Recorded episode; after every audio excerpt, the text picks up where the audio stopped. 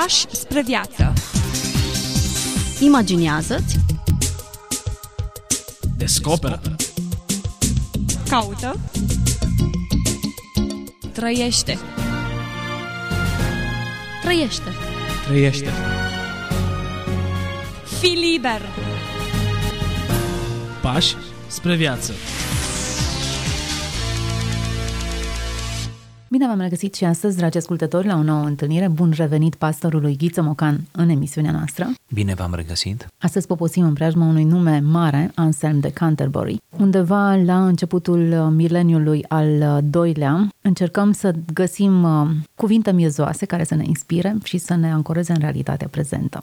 Anselm de Canterbury sau de Aosta, cum este el numit, s-a născut în anul 1033 în Italia, în nordul Italiei, undeva într-o zonă care acum se numește Valea d'Aosta, zona aceea frumoasă, împădurită și cu foarte multe piscuri montane. S-a stins în anul 1109 la Canterbury în, în Anglia, așadar, unde devenise între timp arhiepiscop. Printr-o împrejurare interesantă din viață, acest, de viață, acest italian ajunge într-un anumit context în Anglia și acolo ocupă acest însemnat post sau însemnată poziție. El a rămas în istoria teologiei și a gândirii creștine ca unul dintre cei mai mari teologi ai evului mediu, probabil în epoca sa fiind numele cel mai însemnat. Ne-a lăsat câteva lucrări, nu foarte multe, dar extrem de bine scrise și profunde, dintre care una dintre ele se numește Proslogion. Din Proslogion vom cita noi o rugăciune superbă. În Proslogion și-a propus să aducă argumente în favoarea existenței lui Dumnezeu, el de fapt fiind un mare apologet printre altele. Apoi Monologion, o altă lucrare care se ocupă de demonstrarea trinității și relațiilor intra trinitare și a treia lucrare, probabil cea mai cunoscută dintre lucrările lui Anselm, De ce s-a făcut Dumnezeu om, Cur Deus Homo, în limba latină, o lucrare devenită clasică în care își propune să răspundă la întrebarea de ce întruparea, de ce a coborât Dumnezeu în trup uman, de ce a fost nevoie de acest miracol. Ei bine, omul acesta și acest scriitor a marcat generațiile de după el și rămâne ca o personalitate de referință în spațiul teologiei, deopotrivă occidentale, catolice, unde a și fost canonizat, dar și a teologiei anglicane, unde de asemenea a fost canonizat. E interesantă, revin biografia lui, cum stă chiar și post-mortem, ca receptare, stă și la ora actuală cu un picior în, în Italia și un picior în Anglia. Da, originea și da. apoi ulterior slujirea și moartea. Bun, astăzi uh, e un text destul de lung, nu știu exact cât vom reuși să parcurgem din el, dar uh, eu sugerez să începem să îl lecturăm. Probabil ascultătorilor noștri le plac rugăciunile lungi, nu? Sperăm. Nu, ne plac în general cele ascultate. Da, măcar să începem și să ne rugăm împreună cu Anselm și să avem câteva reflexii. Iată rugăciunea. Acum însă, biet muritor, părăsește-ți pentru un timp treburile și lasă-ți o clipă gândurile cele neodihnite. Îndepărtează grijile care te apasă și uită de trudnicele tale ocupații. Ocupă-te un pic de Dumnezeu și odihnește-te în El. Intră în chilia Duhului tău, alungând din ea totul în afară de Dumnezeu și de ceea ce te-ar putea ajuta să-L cauți. Și după ce ai închis ușa, caută-L. Și vorbește acum, o inima mea, vorbește cu ființa ta întreagă către Domnul. De aceea, Doamne Dumnezeul meu, dă inimii mele învățătură unde și cum trebuie să te caute, unde și cum să te găsească. Dacă nu ești aici, Doamne, unde oare să te regăsesc? Iar dacă ești peste tot, cum de nu te văd ca pe o prezență? Locuiești firește într-o lumină de neatins, dar lumina aceasta unde este și cum să ajung până la ea? Cine mă va călăuzi și mă va aduce înăuntrul ei, acolo unde să te pot vedea? Sub ce înfățișări, sub ce chip te voi căuta?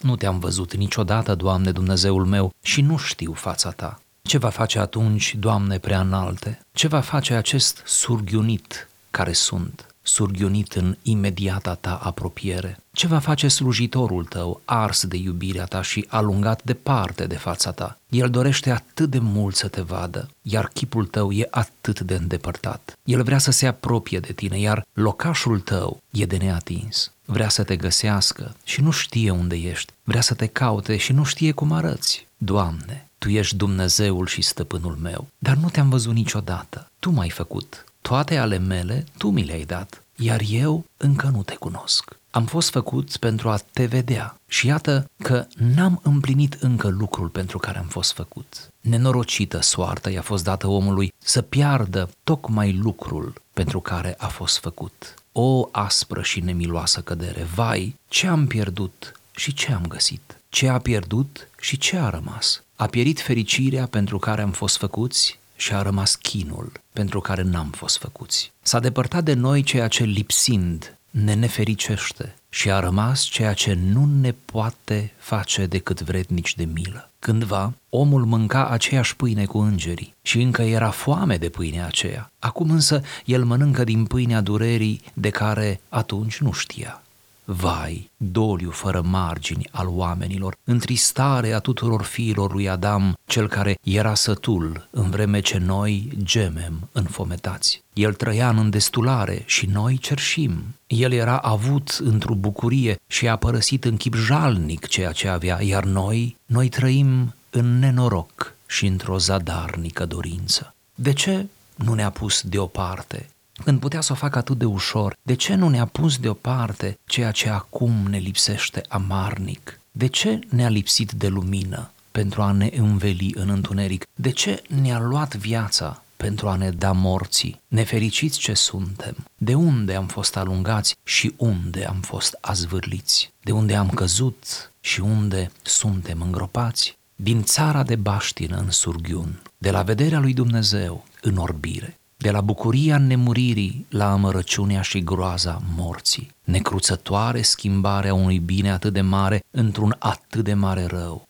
grea pagubă, grea pedeapsă, grea între toate. Ci vai, vai eu, unul dintre nefericiți, de Dumnezeu îndepărtații fii ai Evei, ce-am pus la cale, ce-am făcut? Către ce m-am străduit și unde am ajuns? Ce mi-am dorit și acum, iată, suspin în mijlocul relelor. Am căutat fericirea și sunt în necaz. Am tânjit după Domnul și am recăzut în mine însumi. Am căutat odihna în ascunsul ființei mele și am găsit acolo durerea și chinul. Voiam să râd într-o bucuria Duhului meu și am ajuns să mă jeluiesc cu geamătul inimii mele. Când bucuria tocmai apărea, au venit suspinele și au unecat-o. Superb, rugăciune oare? Sau manual de filozofie și înțelepciune? Câte concepte importante, semnificative, întrebări existențiale incorporate în aceste rânduri. Și rugăciunea nu s-a încheiat și rugăciunea nu s-a încheiat. A scris-o? A rostit-o? Se pare că a scris-o. A fost o meditație pe care a avut-o? Pentru că sunt prea multe lucruri profunde aglomerate într-un simplu text. Această rugăciune apare în textul ei original, în, în tratat, în proslogion, după ce el face o analiză teologico-filozofică a conceptului de Dumnezeu, a existenței sale și încearcă prin această rugăciune să vorbească puțin despre faptul că putem totuși avea o relație cu acest Dumnezeu de care ne-am îndepărtat prin cădere. De fapt, această rugăciune nu face altceva decât să sublinieze una dintre temele acestei cărți, anume grozăvia, realitatea și grozăvia căderii. Bun, păi atunci hai să urmăm sfatul acestui om, să închidem puțin ușa și să intrăm în chilia Duhului da, nostru. Da, v-a plăcut cum se deschide. Exact. Ce-ar fi dacă am face zilnic acest exercițiu? Închidem telefoanele, oprim muzica, închidem absolut totul, închidem ușa după noi. Iar rugăciunea aceea tainică din odăiță se transformă într-un act extrem de intim și de profund, în care e foarte multă liniște în noi. Și continuând demersul, să nu fie doar o retragere fizică, ci să fie o retragere în noi înșine. Deși în cazul acesta, la noi, oamenii secolului 21, e nevoie în primul rând fizică. Sigur. Suntem asaltați, bombardați, în continuu întrerupse câte ceva Uneori sau nu cineva. reușim acest prim nivel, nu? Exact. Ori tocmai a începe cu această disciplină, ocupă-te un pic de Dumnezeu, spune Anselm. Ocupă-te un pic de Dumnezeu ca să-ți odihnești sufletul. Da. Prin urmare, nu ai nevoie de câteva ore, deși uneori ai nevoie de câteva ore de somn în plus, nici nu măcar de un concediu în plus, ci ai nevoie să te ocupi un pic de Dumnezeu ca să te odihnești. Așa este. Așa se deschide această rugăciune și, uh, ca să cităm din nou, ocupă-te un pic de Dumnezeu și odihnește-te, intră în chilia Duhului tău, alungând din ea în afară de Dumnezeu totul și aruncând din ea tot ceea ce te-ar putea, cumva spune se încurca, incomoda, tot ceea ce ți-ar putea strica această atmosferă. Uh, iată cum revenim la o temă esențială a creștinismului și a vieții de credință și o temă care ne, ne, ne sâcâie poate și este un pic spinoasă pentru noi astăzi, pentru că ne prea aglomerăm, ne prea, prea facem gălăgie, prea ne place să trăim în gălăgie. Fugim cumva de noi și de sufletul nostru. Rugăciunea lui Anselm cu asta se deschide, cu această vita contemplativă, nu? această viață contemplativă această meditație pe care ar trebui să o redescoperim în relația noastră cu Dumnezeu. Uneori rugăciunile noastre sunt atât de, atât de scurte, mecanice, atât de grăbite, atât de superficiale. Atât de centrate pe nevoi imediate, da. parcă nimic diferențiat față de, eu știu, închinarea la idole a popoarelor vechi da. care se rugau pentru ploaie, prunci, protecție, mai știu ce. Nimic altceva în plus în rugăciunile. Așa este. Și dacă ar fi să ne auzim cum ne rugăm, dar nu avem timp nici măcar să ne, ne auzim. Ne-ar fi rușine. Da. Ne-ar fi jenă de noi și ne-am vedea ca niște copii uh, atât de pretențioși și care mereu vrem ceva, uh, dar nu avem timp să stăm cu tata nu ne facem timp să stăm cu părinții. Acum, cererile sunt o parte din rugăciune. Până la urmă, urmei, Dumnezeu ne încurajează să venim cu cereri, cu îngrijorări, cu poveri, dar când aceasta devine singura parte a rugăciunii, ratăm exact esențialul. Rugăciunea n-ar trebui să fie o, o cerere adresată unui superior, unui șef pe care o pui pe birou și aștept să-ți fie aprobată. De îndată ce rostim cererile în rugăciune, ar trebui să ne luăm suficient timp de meditație, cu sau fără cuvinte, nu? De apropiere mentală, emoțională, intuitivă, pe calea aceasta mistică a intuiției uh, de Dumnezeul care, despre care noi credem atât de frumoase lucruri și atât de mărețe lucruri. Cândva aici, în această emisiune, dacă vă aduceți aminte, citam din rugăciunile unui mare scriitor din Rusia, creștin, care se ruga foarte frumos și cerea de la Dumnezeu lucruri înalte spirituale, dar împletea acele cereri cu cereri despre familia lui și pentru familia lui. Mai țineți minte cum se ruga exasperat de comportamentul uh, greșit al cumnatei care trebuia să locuiască cu ei în casă și cum se ruga pentru soție și cum se plângea înaintea lui Dumnezeu de soție. Savuros, nu? Deci e absolut legitim și normal și cred că Dumnezeu se bucură să venim cu cauze proaspete, presante înaintea Lui. Dar uh, să scăldăm toate acestea în, acest, în această reverență nu profundă, în această meditație profundă. Poate asta ar trebui să redescoperim noi. Nu rețete de rugăciune, ci atitudine de rugăciune. Poate că uneori în rugăciune, când atingem acest nivel, nici nu mai trebuie să rostim mare lucru. Noi înșine ne încărcăm de prezența lui Dumnezeu. Sfatul pe care ne-l dă Anselm în acest text e închide ușa după tine și caută-l, după care ne dă un exemplu. Faci un exercițiu cum să îl cauți. Până la urma urmei, cauți, cauți, dar ce? Sau pe cine? Pentru că el e ascuns, dar până la urma urmei ai fost creat și conceput ca să-l vezi. Da. Mi-a plăcut lucrul acesta. De fapt, scopul ultim al nostru era... Ca să te găsim pe tine. Uh-huh, să trăim această comuniune cu el, această vorbire față în față, o față pe care nu mai vezi și după care tânjești tot timpul. După cum observați, această rugăciune are multă interogație, are multe întrebări. Întrebări retorice, de acord, dar foarte multă întrebare. Aproape toate vie. sunt întrebări. Da. Nu văd decât semne de întrebare la finalul fiecărei da, propoziții, da, aproape. Da, rar unde, cât un punct. Unde, uh, unde ești, Doamne? Da? De ce te-ai îndepărtat? După aceea spune, de fapt, eu, Doamne, m-am îndepărtat. Uh, de ce nu pot să simt plenar prezența Ta? Unde ești, Doamne? Această, această îngrijorare, teama de a nu găsi ceea ce cauți, nu? Cumva teama de a nu găsi ceea ce caut. Poate uneori... Teama este e extrem de justificată. Dacă da. mântuirea și absolut totul depinde de cunoașterea lui, până la urma urmei nu mai este opțională. Hai să-l văd, să-l cunosc și eu, ca pe o curiozitate. Sigur, sigur. De fapt, în această, această teamă, această teamă a lui Ansel, mă tem că este ceea ce am pierdut noi. Mă tem că ceea ce ne strică uneori rugăciunile este că suntem prea siguri pe noi. Sentimentul că le știm pe toate. Da, și suntem prea siguri pe noi și prea credem că Dumnezeu se conformează imediat uh, în momentul în care noi începem să ne rugăm sau noi ne apropiem de El și nu ne, nu ne luăm timp, nu ne luăm, uh, nu? Nu ne luăm uh, în serios. Pe când altfel se duce cu această teamă, dacă nu voi găsi ceea ce caut, care este o teamă născută din smerenie, o teamă născută din, dintr-o atitudine corectă. Este teama îndrăgostitului care se duce spre persoana iubită cu teama aceea permanentă, dacă nu mă va accepta, dacă nu va răspunde iubirii mele, nu? Exact teama asta ar trebui să avem noi în plan mistic în relația cu Dumnezeu. Nu te-am văzut niciodată, Doamne, Dumnezeul meu, și nu știu fața Ta. Ce voi face atunci, Doamne prea înalte? O atitudine ca a psalmistului, nu? Arată-mi fața ta, fă să răsară peste mine fața ta. În rugăciunile acestea, mai ales din Evul Mediu, cam toate sunt molipsite de psalmi. Se vede că cine le-a scris, cum și Anselm, erau, știau psalmi, sau poate toți psalmii pe de rost. Cândva psaltirea se învăța, se învăța pe de rost. Și cumva asta e atitudinea cu care se roagă. Nu vi se pare că și asta parcă am pierdut-o? Parcă nu mai avem reverența aceea proșternerea psalmiștilor înaintea suveranității lui, înaintea majestății lui Dumnezeu. Acum, uitându-mă la întrebarea aceasta, e omul acesta care se roagă, e clar că a gustat din prezența lui Dumnezeu, altfel ar fi fost indiferența. Sigur. Dar ceea ce denotă rugăciunea lui e, încă nu m-am săturat.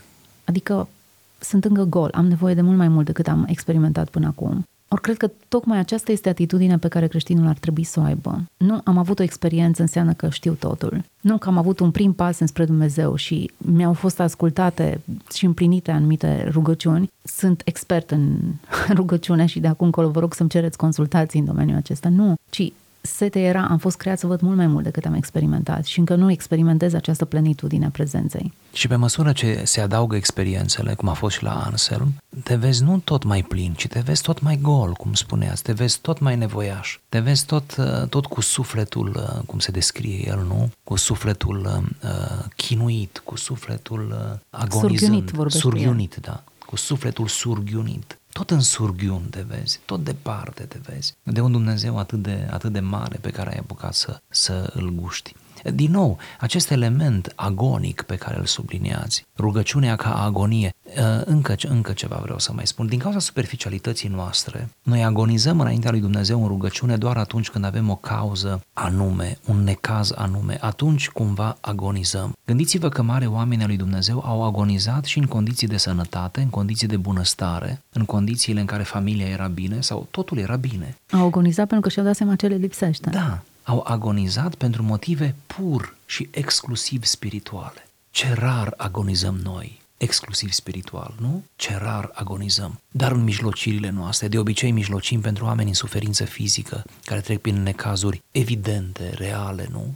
Din lumea aceasta fizică. Dar parcă așa de puțin agonizăm pentru un suflet care se pierde, nu? Nemântuit, cum îl numim noi, care se îndepărtează de Dumnezeu, care se pierde sub ochii noștri. Parcă prea puțin agonizăm, parcă nu știm să agonizăm, parcă nu știm să empatizăm. Nu știm să empatizăm cu ceilalți, dar surghiunul în care se vedea Anselm era unul legat de îndepărtarea lui de Dumnezeu și mă gândeam la afirmația pe care o făcea îngerul uneia dintre biserici, te crezi bogat și de fapt ești gol orb. Da. De-aia nu suspin, pentru că ai sentimentul că le ai pe toate. Eu cred că exact atitudinea aceasta încearcă să o sancționeze, dacă își propune să fie moralizatoare într-un anumit sens această rugăciune. Sentimentul acela de autosuficiență, de sunt bine, da. sunt bine. Și atunci rugăciunea s-a încheiat, nu? Mm-hmm. Ori până n-ai ajuns în prezența lui Dumnezeu față în față, încă nu ești bine. Ești bine de plin. Sigur. Citez fraza aceasta, chiar mi-a rămas în minte, propoziția e foarte miezoasă. Am fost făcut pentru a te vedea și iată că n-am împlinit încă lucrul pentru care am fost făcut. Dorul acesta, până nu-L vezi pe Dumnezeu față da. în față, până nu ajungi acolo. Ce necruțător e cu El însuși, nu? Hmm.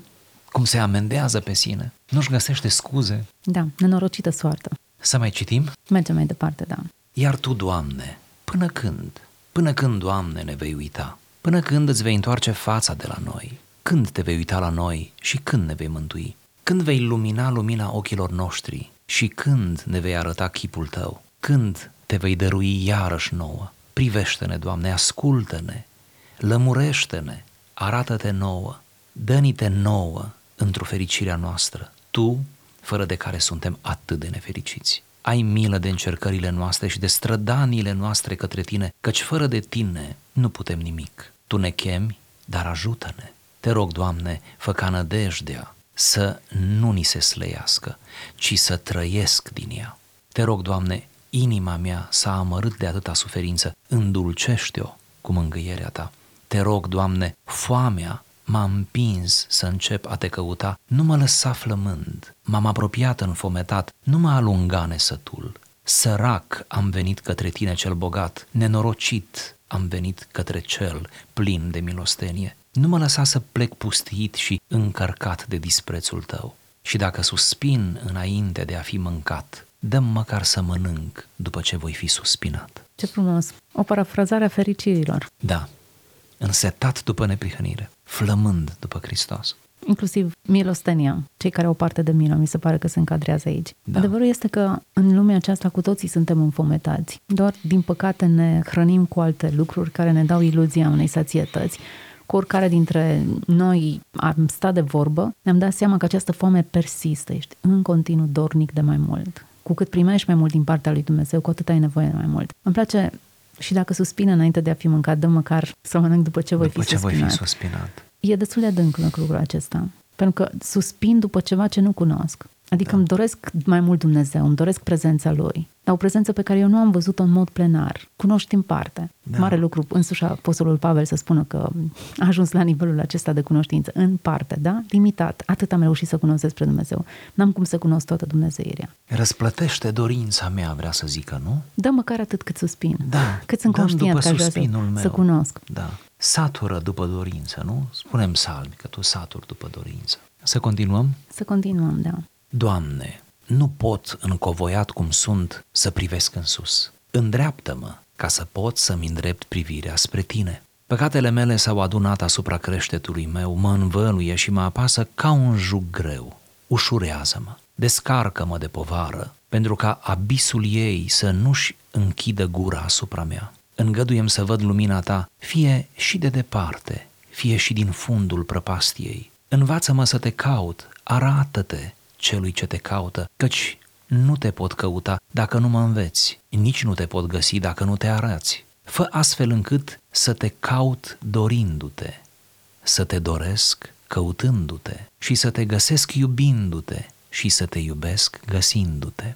Doamne, e adevărat că Tu ești Cel care ai creat în mine imaginea Ta, pentru ca, amintindu-mi de Tine, să mă gândesc la Tine și să Te iubesc. E adevărat și îți mulțumesc. Dar imaginea aceasta e atât de tremurată de hârșalea păcatelor, atât de adumbrită de fumul greșelii, încât nu-și mai poate împlini rostul decât dacă o reînnoiești și o reașezi. Frumoase alăturări de cuvinte și de expresii. Prin urmare, îl găsim pe Dumnezeu când îl căutăm sau îl găsim când El ne învață cum să-l căutăm? Da. Prin urmare, avem tehnicile, știm, avem în noi um, rețeta, avem în noi paradigma sau avem în noi doar dorința, doar sfâșierea, doar agonia după el. Citind aceste rânduri și citindu-l pe Augustin înainte de Anselm, dacă ne gândim, Anselm a fost foarte influențat de Augustin de gândirea lui Augustin. Și se vede aici, aici, pe aici parcă sunt fragmente din confesiunile lui Augustin. Ei bine, ce avem în noi?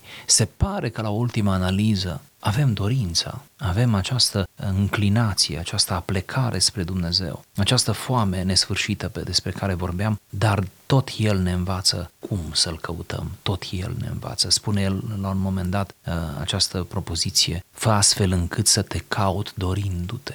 Ce vrea să spună să te caut dorindu-te? Mă gândesc că asta dorește, adică aprinde în mine această dorință, să nu te caut la întâmplare, să nu te găsesc la întâmplare. Să te Sincer, do- nici nu cred că poate cineva poate să-l cineva găsească. să-l găsească, da. La Dar întâmplare, sublinează așa. într-un fel, Mhm. nu? Să te caut dorindu-te, să te doresc căutându-te, deci să trec dincolo de simpla dorință, să, să încep să te caut, să te găsesc iubindu-te, adică după ce te găsesc să nod o relație cu tine de iubire și să te iubesc găsindu-te, din nou ca un cerc se întoarce înapoi. Dar și frumusețea frazei trebuie să o, să o apreciem. Oh, într-adevăr, extrem de frumoasă construcția. Doamne, e adevărat că Tu ești Cel care ai creat în mine imaginea Ta și aceasta este o, o exprimare extrem de frumoasă, pentru că amintindu-mi de Tine să mă gândesc la Tine și să Te iubesc. Prin urmare, esența căutării noastre după El e tocmai această formă, imagine a Lui în noi. De aia mi-e Amprenta. dor tot timpul. Amprenta Pentru că lui ea există Dumnezeu. în mine, e parte din mine căutarea aceasta. Nu e o tehnică specială, nu sunt trei pași de urmat, o rețetă, o inițiere pe care ar trebui să o am, ci e o imagine întipărită în mine, o amprentă, care nu e umplută și care creează mereu în mine dorința aceea asiduă de a găsi ceva. Mă siliți să fac o afirmație care nu este universal acceptată în dogmatică, dar este o parte importantă a subiectului. De exemplu, în perioada patristică, în secolele 4-5, de unde au rămas foarte multe scrieri și multe predici, s-a mers mult pe această linie de interpretare, cum că, din expresia suntem făcuți după chipul și asemănarea lui Dumnezeu, pentru că s-a spus să facem om după chipul și asemănarea noastră, deci chip și asemănare, aceste două cuvinte sunt de fapt două concepte și aici o să dezbatere milenară. Da? Și sunt mai multe teorii, nu-mi propun să le, să le enumerăm. Dar una dintre ele, care o spun tocmai în contextul discuției, zice așa, susținută mult mai ales în perioada patristică. Noi prin cădere n-am pierdut chipul, am pierdut doar asemănarea cu el. Hmm. Repet, cu prudență, cu prudență, știu că nu e singura interpretare. Știu că există interpretări uh, radicale, maximale, cum că am pierdut și chipul, dar este una dintre ele. Dacă această interpretare este corectă, ați văzut cum am zis, dacă este corectă, atunci ne ajută mult să, să-l înțelegem pe Anselm. Dacă n-am pierdut chipul prin cădere, ci doar asemănarea, înseamnă că acel chip care ne urmărește, amprenta, sau cum i-am zis înainte, acel chip, acea imagine a lui Dumnezeu în noi, de, acela, de acel chip nu vom scăpa niciodată, indiferent ce facem cu viața noastră. Acel chip va sta acolo, uh, uh, dacă nu ca imbold, ca judecător în conștiința noastră, în mintea noastră. Acel chip nu va apune niciodată, pentru că nu e chipul omului, e chipul lui Dumnezeu în om.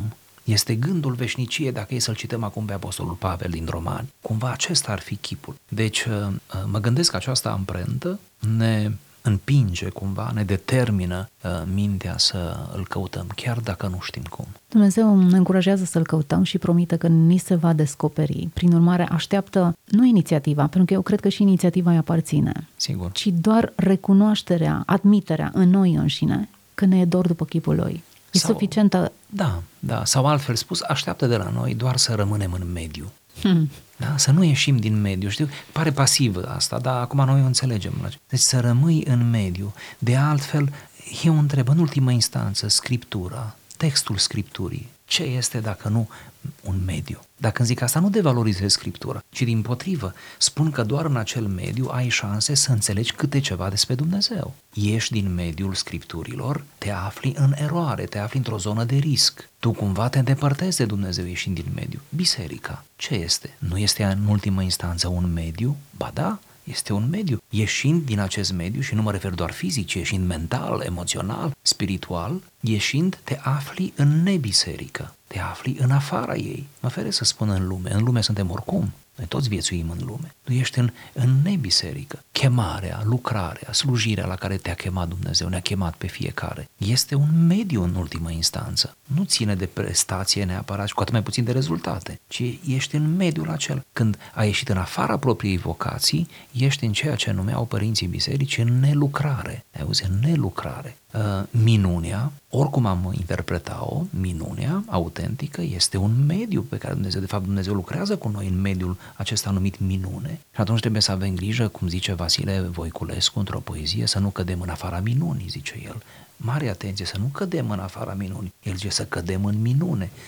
O formulare foarte drăguță, deci să cădem în minune, adică în acest mediu. Deci nu vreau cu nimic să devalorizez toate aceste mari concepte, ci vreau să spun că ele în ultima instanță asigură un mediu, implicit un stil de viață. Suntem la finalul emisiunii, nu la finalul subiectului, dar da. la finalul acestei emisiuni ne oprim astăzi aici, cu speranța că i-am pus pe gânduri pe cei care ne-au ascultat și noi înșine ne vom lua răgazul de meditat asupra acestor adevăruri. Și poate continuăm rugăciunea. Și poate continuăm rugăciunea. Tuturor ascultătorilor le doresc multă binecuvântare. Pași spre viață. Imaginează-ți, Descoperă. Caută. Trăiește. trăiește. Trăiește. Fii liber. Pași spre viață.